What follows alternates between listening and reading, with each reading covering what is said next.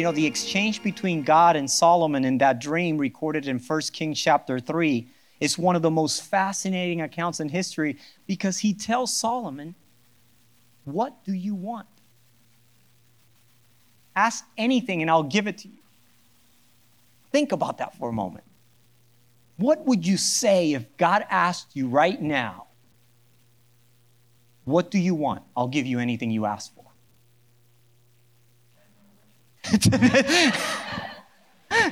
oh no. That's good. That is good.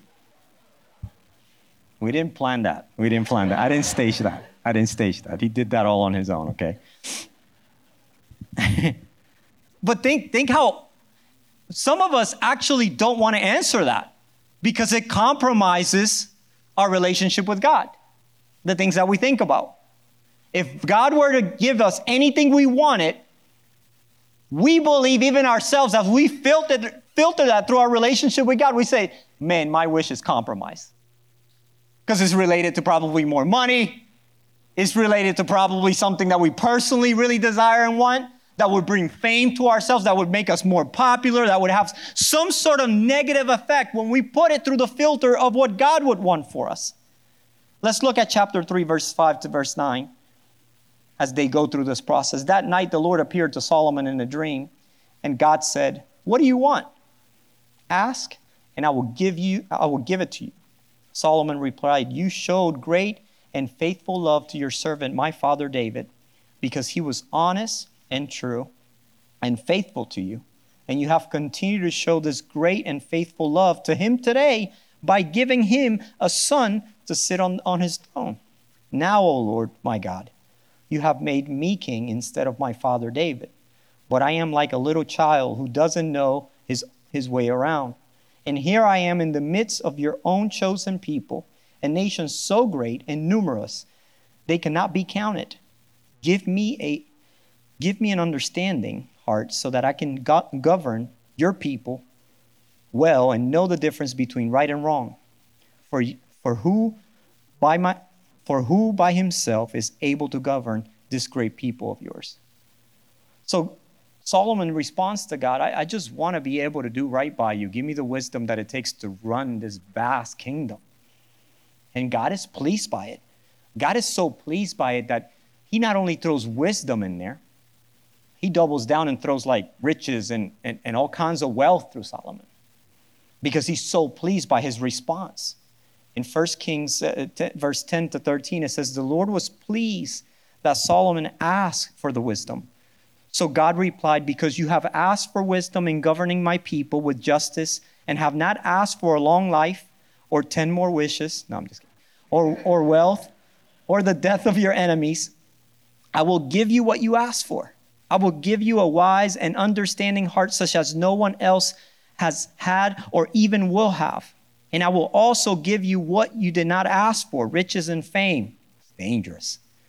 No other king in all the world will be compared to you for the rest of your life. So Solomon gets riches and fame. And then we learn a valuable lesson from what we read here today. We see God giving Solomon more than what he asked for. And when we look at the life of Solomon, that, that song by Biggie Smalls, More Money, More Problems, becomes like a real issue here.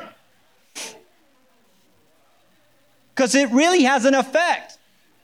Listen, I, I, that's not in the Bible. I get it. I'm just saying. and, and it's sad because most of us try to look at our lives and say, we need more. We get up every morning and go to work the next day because we feel like we need more. We want to seek the promotion at work because we want more. And we live our lives more time. We need more time, more resources, more money, more house, more cars, more this, more that. And somehow we have told ourselves that only through more will we find satisfaction for our souls. I've always lived by this principle, not always. Later in life, I learned this that there's two ways to get enough in life. You can continue to accumulate more and more and store it all up, or you could just simply desire less.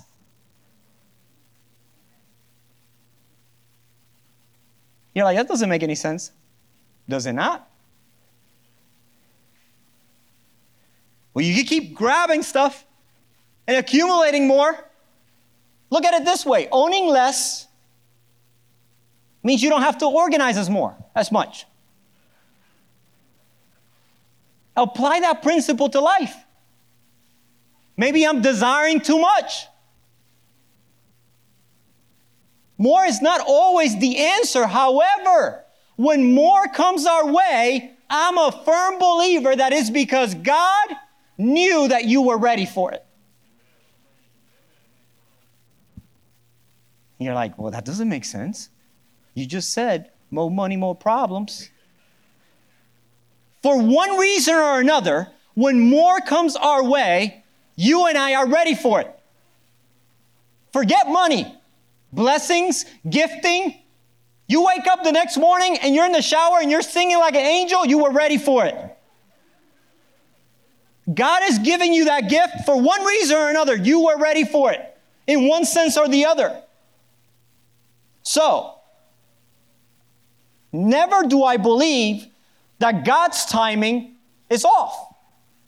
And when we say the timing was bad, we're contradicting God. You understand how that works? You're like, well, I'm not doing it on purpose, but think about it. If you are a person of faith and you acknowledge God and His involvement in your life, when things fall out of a timeline according to your anticipation, you're kind of offset with God a little bit. You know, I've always followed this rule of thumb in my life that if anything good happens in my life, it was God that did it. And anything bad that happens in my life, Moises did it. So if I get up here and you didn't like something I said, Moises did it. If something really good happened, God did it. Live my life by that rule. I'm the obstacle in this relationship. It is literally, it's not you, it's me.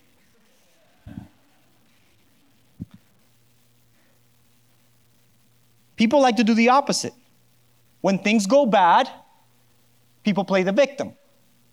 And when things go well, people like to play God. I did it. I'm just good.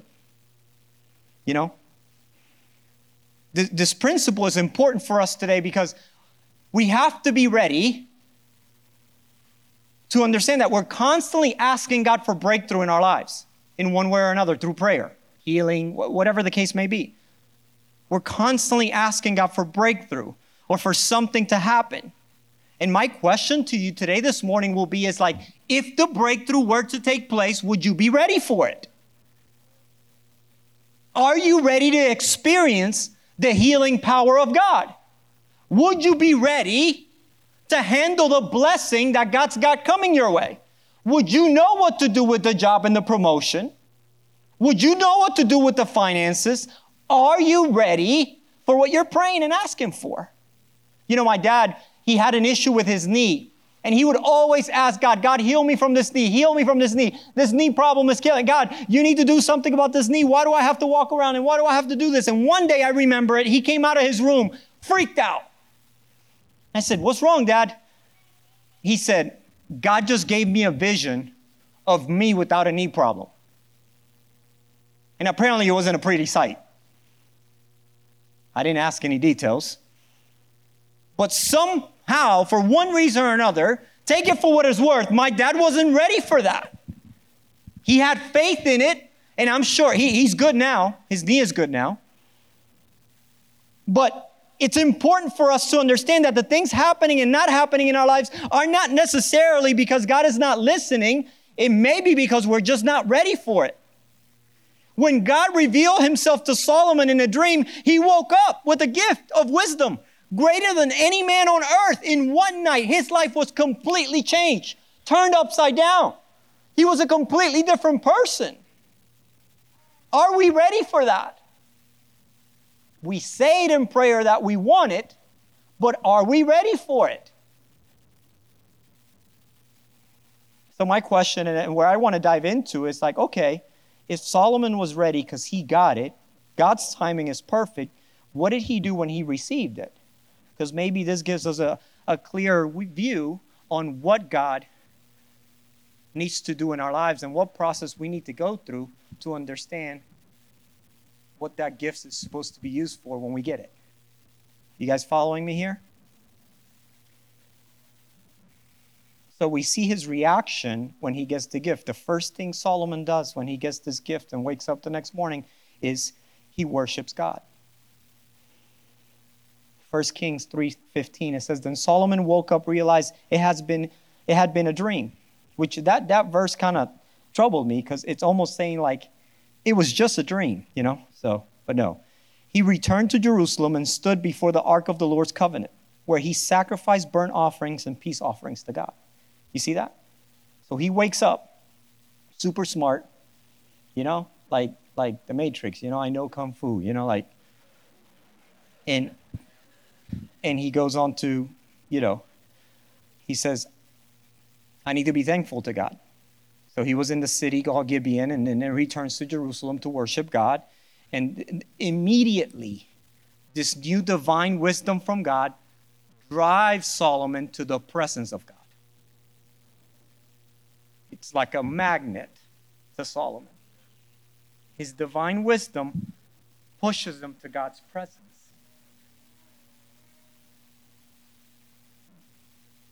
You know, you, you ever hear the reasons of someone tell you the first few reasons of someone looking for a new job? They're usually self beneficial reasons. I'll have more time. I won't have to work as hard It's easier in that department. We're usually a little off. What we see Solomon here doing is that hardly do we ever receive something from God and we know instantly what to do with it.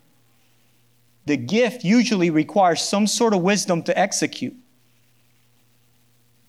A wiser person after God's own heart is one who consults God even when things are at their best. In other words, our instinct should be to stand before God to consult Him and seek Him even more after we've received a blessing from Him. People receive blessings from God and it drives a wedge between them and God because they finally got what they wanted. And instead, what we see Solomon is the first thing he does is thank you for the wisdom. I'm going to worship you. I'm going to give you a burnt offering. You may not be as ready as you think you are. I, I love this. I always remember this and I'll never forget it. Bash was being born in one room. Rosie and I have bracelets for the room next door. We didn't have family members present. It was just me and her. We family members were texting and we were just like, we don't know what's going to happen. Rosie's in the room. The delivery is happening. The baby's born and they roll him into our room. And we're standing there fully clothed. And this baby just gets rolled in there. And the nurse says, Congratulations, closes the door. And we're like, what do we do now? Am I supposed to take my shirt off or something like that? I go, we, you remember we laid in the hospital bed and we're like, um, so here he is. you think you're ready for something until you're not. The only one that knows what you're ready for is God. See, that baby gets rolled in there, and I'm like, I'm not ready for this. God is like, Yes, you are. And and then we have to figure that process out. But you may think you're ready for your gifting until you're not. He went before God, and our search for divine wisdom must always lead us to the secret place of our intimacy with God. There's no divine wisdom without coming before God. There's no divine wisdom without a divine presence. Wisdom is cultivated in our place of intimacy with God. Therefore, nothing should draw us closer to God than the fulfillment of His promises in our lives. It gets deeper, not shallower. That relationship builds and becomes stronger. It's a step forward, not, not backwards. Only fools get what they want and drive themselves away from God. Proverbs 3, 7 8. Don't be wise in your own eyes. Fear the Lord and depart from evil. It will be healthy to your flesh and strength to your bones. Proverbs 1 7. The fear of the Lord is the beginning of, of knowledge, but fools despise wisdom and instruction. Our benefit in this relationship, our giftings, our blessings, the things that we pray for are meant to draw us closer to a presence, not away from it to build a stronger relationship, not a weaker one.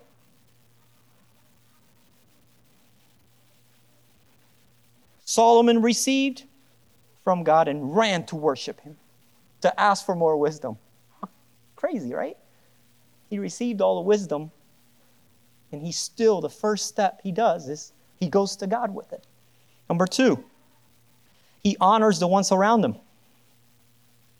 in 1 Kings chapter 3 verse 15 in that same verse in the bottom of the verse he says then he invited all his officials to a great banquet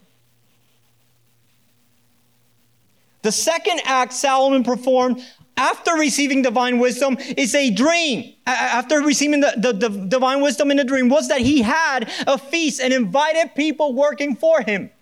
Catch this. Because the worst thing we can do when we get to the top is forget of those people who got us there in the first place or help us to get there in the first place. Success should always drive us to honor the people around us who have helped us to accomplish what we finally accomplished. The second principle is a leadership principle here, fellas. Listen to me. I, it, listen to this quote. There's no success without sacrifice. If you succeed without sacrifice, it's because someone has suffered before you. If you sacrifice without success, it's because someone will succeed after you. It's all connected. It's all connected. The worst thing to see is people that grow in relationship with God and think that the next step in that is to separate themselves from other people in order to continue to grow. And it actually has the opposite effect because you as an individual were built for community. Yes, the easiest thing is to go home and be by yourself, to lock yourself in a room and do what you like to do. Of course. I'm a pastor, I talk to a bunch of people. That's not always the, the best thing I want to do. Seriously, no offense. I love people. But I mean, sometimes I just want to be left alone. That hardly ever happens. But it's the truth. This shouldn't drive us to be loners or away from people around us. Rather, it should create in us a desire to honor those who, who, who work with us. It should love to celebrate other people. Philippians 2 3 to 4, it says, Don't be selfish.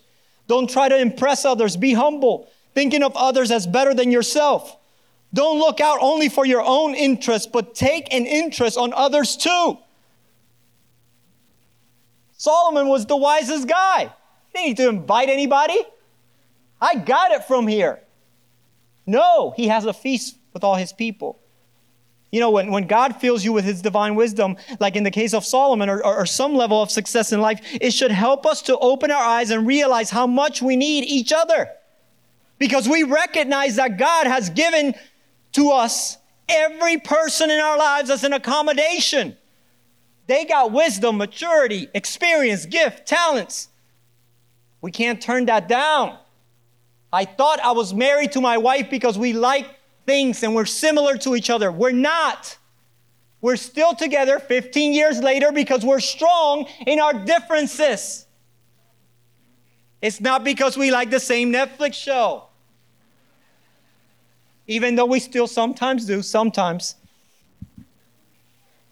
It's our differences that keep us together and make us stronger. It's the complementation of one another's characters. The same is true with friendships. It's not necessarily people that aren't exactly like us who are going to drive us forward. This wisdom drive us to learn from one another and honor one another. And godly wisdom will always prompt us to look at the interests and qualities of other people around us. I love the way a missionary said it once to us. She said, If you want to go fast, go by yourself. If you want to go far, go together. We could accomplish so much more. I am thankful for the team here at GLC. I tell you why. As a pastor, I am blessed that the leadership team serves and fulfills their call through our ministry because I am clear in the fact that I don't own their call. You follow me? They are people assigned to the ministry by God to fulfill a call that they've been specifically called to that me as a pastor I don't own. I just benefit from it. It is humbling, and I am grateful, forever thankful. Don't underestimate the people around you. You know, putting others down so you could succeed is always short lived. If, if that's what you need to do in life, putting the next person next to you down in order for you to elevate or seem more relevant or more impactful, then, man, that's very short lived. You're going to run eventually out of options, and, and it's just going to be you. Number three, he executed a situation wisely. In other words, the proof is in the pudding. Right? At some point, you got to put this thing to work. You could go worship God, you could thank everybody around you, but eventually, the blessing and the gifting from God in your life has to be put to work. It has to show fruit. It has to be seen. It has to begin to witness. The intent of that fulfillment has to show up. God gave it to you, not just so you could sit with it, He gave it to you so it could be impactful in one way or the other. Hey, think about it. I, I, I, I could preach a sermon, but I don't. All right? Then what's the point of my gifting? Any sort of gifting, financially. If your, is your financial position only beneficial to you? Think about it. There has to come a point in our lives where the gifting and the blessing from God get put to work. I, I, st- I, it's so difficult for me to see people that sit around and waste their gifting. People that are incredible musicians, people that sing, people that do so many amazing things, that are great at managing others, and, and they, they're, they're analytical and they're able to look at processes and, and see flows, they're, that they're nice to people, that they just have this charisma. And somehow they just tell themselves, I just, I'm not ready for it. It has to be used to accomplish God's will in your life. At some point, we got to put it to work. It can't be a dormant gift forever. This is what Solomon did, which is a crazy story, by the way. Verse 16 to 28. Sometime later, two prostitutes came to, king, to, to the king to have an argument settled. Please, my lord, one of them began. This woman and I live in the same house. I gave birth to a baby while she was in, with me in the house. Three days later, this woman also had a baby. We're just popping babies. Um, we were alone. There were only two of us in the house. But her baby died during the night when she rolled over it. Then she got up in the middle of the night and took my son from beside me while I was asleep. She laid her, she laid her dead child in my arms and took mine to sleep beside her. And in the morning, when I tried to nurse my son, he was dead. But when I looked more closely in the morning light, I saw that it wasn't my son at all. Then the other woman interrupted, I certainly was, it certainly was your son, and the living child is mine. No, the first woman said, The living child is mine, and the dead one is yours. And so they began to argue back and forth before the king. What a horrible situation. Man, this is some Old Testament stuff right here. I'm just kidding. So then, then, then we see this wisdom come up. And King Solomon said, Let's get the facts straight. Both of you claim the child, the living child is yours, and even says that the dead one belongs to the other. All right, bring me a sword. So a sword was brought to the king, and then he said, Cut the living child in two, and I'll give half of one to the one and half of the child to the other. Like, that's kind of drastic. Then the woman who was the real mother of the child and who loved him very much cried out, Oh no, Lord, give her the child. Please don't kill him. But the other woman said, All right, cut him in half. Divide it between the two of us. Then the king said, Don't kill the child, but give him to the woman who wants him to live, for she is the mother. When all Israel heard the king's decisions, the people were in awe of the king, for they saw the wisdom God had given him for rendering justice. And uh, I want to kind of break a, quick segment here. Is that this judgment brought a deep respect for Solomon over all Israel. His gifting, when put to work, was meant to be a witness to the entire people of Israel. See, we, we think that our gifting is only for us and sometimes it's only beneficial for us. What if God has blessed you because you're meant to make an impact beyond yourself, beyond your family, beyond the things that surround you, that are close connected to you? We learn from this judgment that wisdom is not meant to kill life, it's meant to protect life. Listen here. In scripture, the passage, Solomon had no desire to kill this child. His goal was to know the true mother. The child's life was at the center of the judgment, no, not the speeches of the woman. In this case, divine wisdom will always urge us to emphasize the protection of life. What do I mean by this? Relational life, social life, married life, personal life, family life, etc. God is looking for us in our wisdom to have better relationships with others. He's not looking to destroy our lives, He's looking to build our lives. Better relationships with one another. My marriage is better because God is at the center. There were moments in my life where Rosie and I had one thing in common our faith. And that's all we could turn to. She wasn't right, and neither was I. But the Bible was to both of us. And that's what we went back to the disagreements still remain. We looked at each other and said, This is what's true. Can we just go to it? You agree, and I agree. Let's go there. And we've always found solutions to our problems, peace for our marriage, and our relationship have, has been better because of it. You know, the Bible doesn't tell us whether the woman who, li- who lied was judged or, or, or punished for her life because the emphasis was was not on the killing of a life, it was actually on the living aspect of that life. We also learn from this judgment that wisdom it's not there to listen to speeches or, or ramblings or anything like that. It's looking for a heart motive.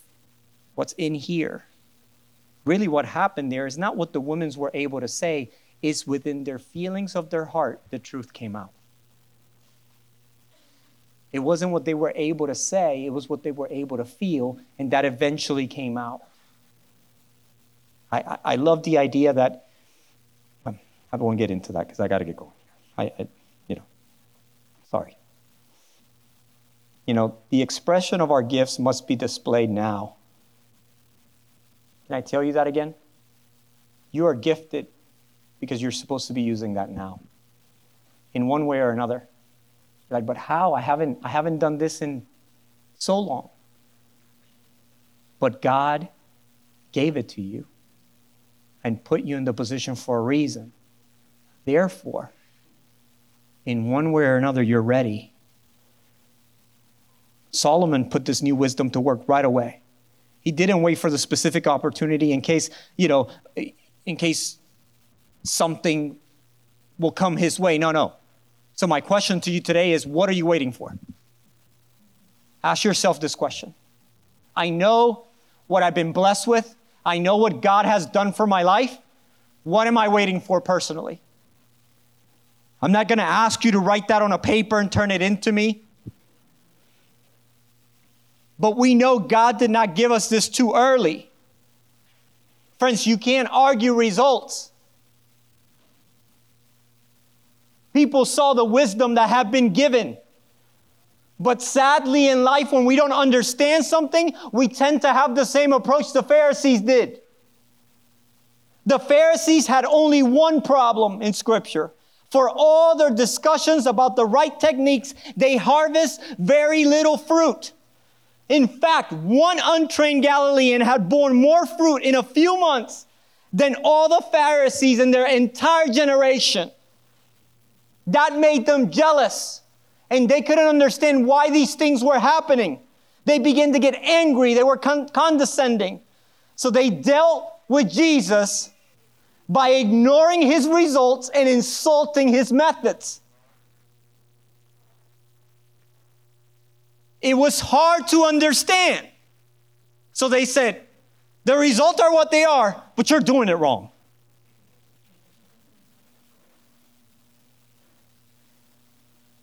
You can't argue results. Your gifting will have fruit, it will have an impact. You can't argue results. You can argue methods, you can argue timing, but you cannot argue results. Don't be a Pharisee with your life or with the lives of others around you. Just because you can't understand what has taken place for your life does not mean that God isn't involved in the timing of it. Are you guys hearing me? Sadly, in the story, we see God's gifting slowly became Solomon's trap with the fame and fortune that he came, at the wrong friends and corrupted influences and that thing, those things slowly pulled Solomon away from God. Um, he began to build houses of worship to false gods and have multiple wives, and he angered God slowly and slowly and drifted away from his love in God and in the God of Israel. What do we take from this? That God is a good, good Father. And He desires to bless us and give us and give us talents. Only if we humble ourselves and serve Him. See, the enemy is looking for opportunities to destroy you. Because we know that if our talent is that great, then there's a benefit for him to keep you down. And if he's able to keep you down, he's doing more harm than if he goes out and kills someone. Because you're not using the talents that God has given you to accomplish the work that he sent you to accomplish, and the enemy's winning.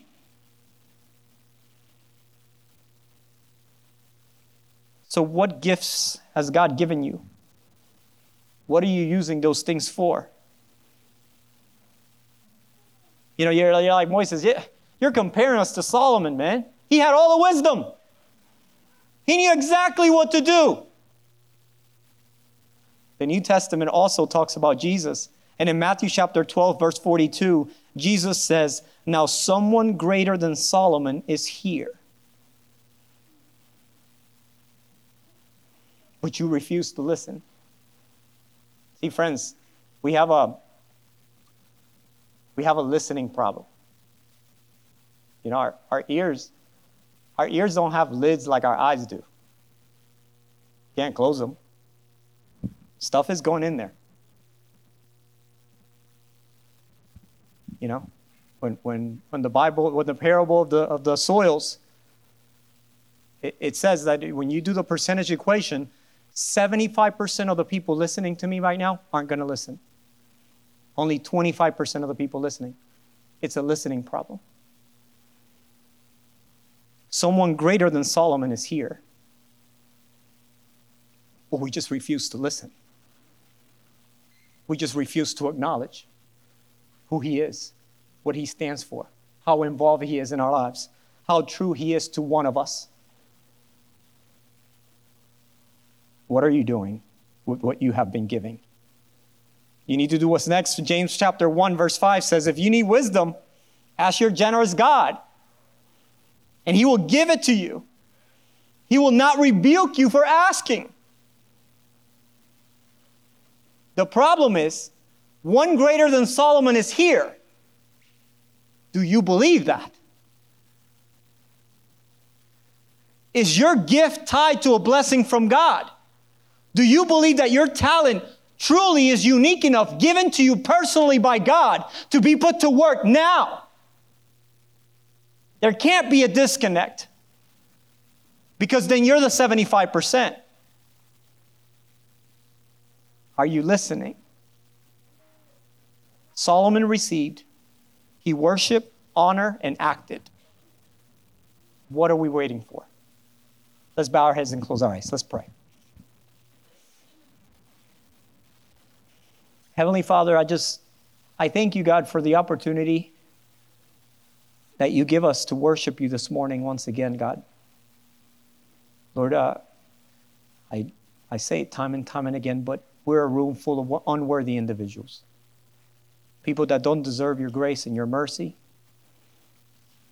And yet, every time we think this way, we're faced with the cross and what you did for us and the blood that you shed and how you somehow has, have decided to, to, to pick us for such a time as this, God.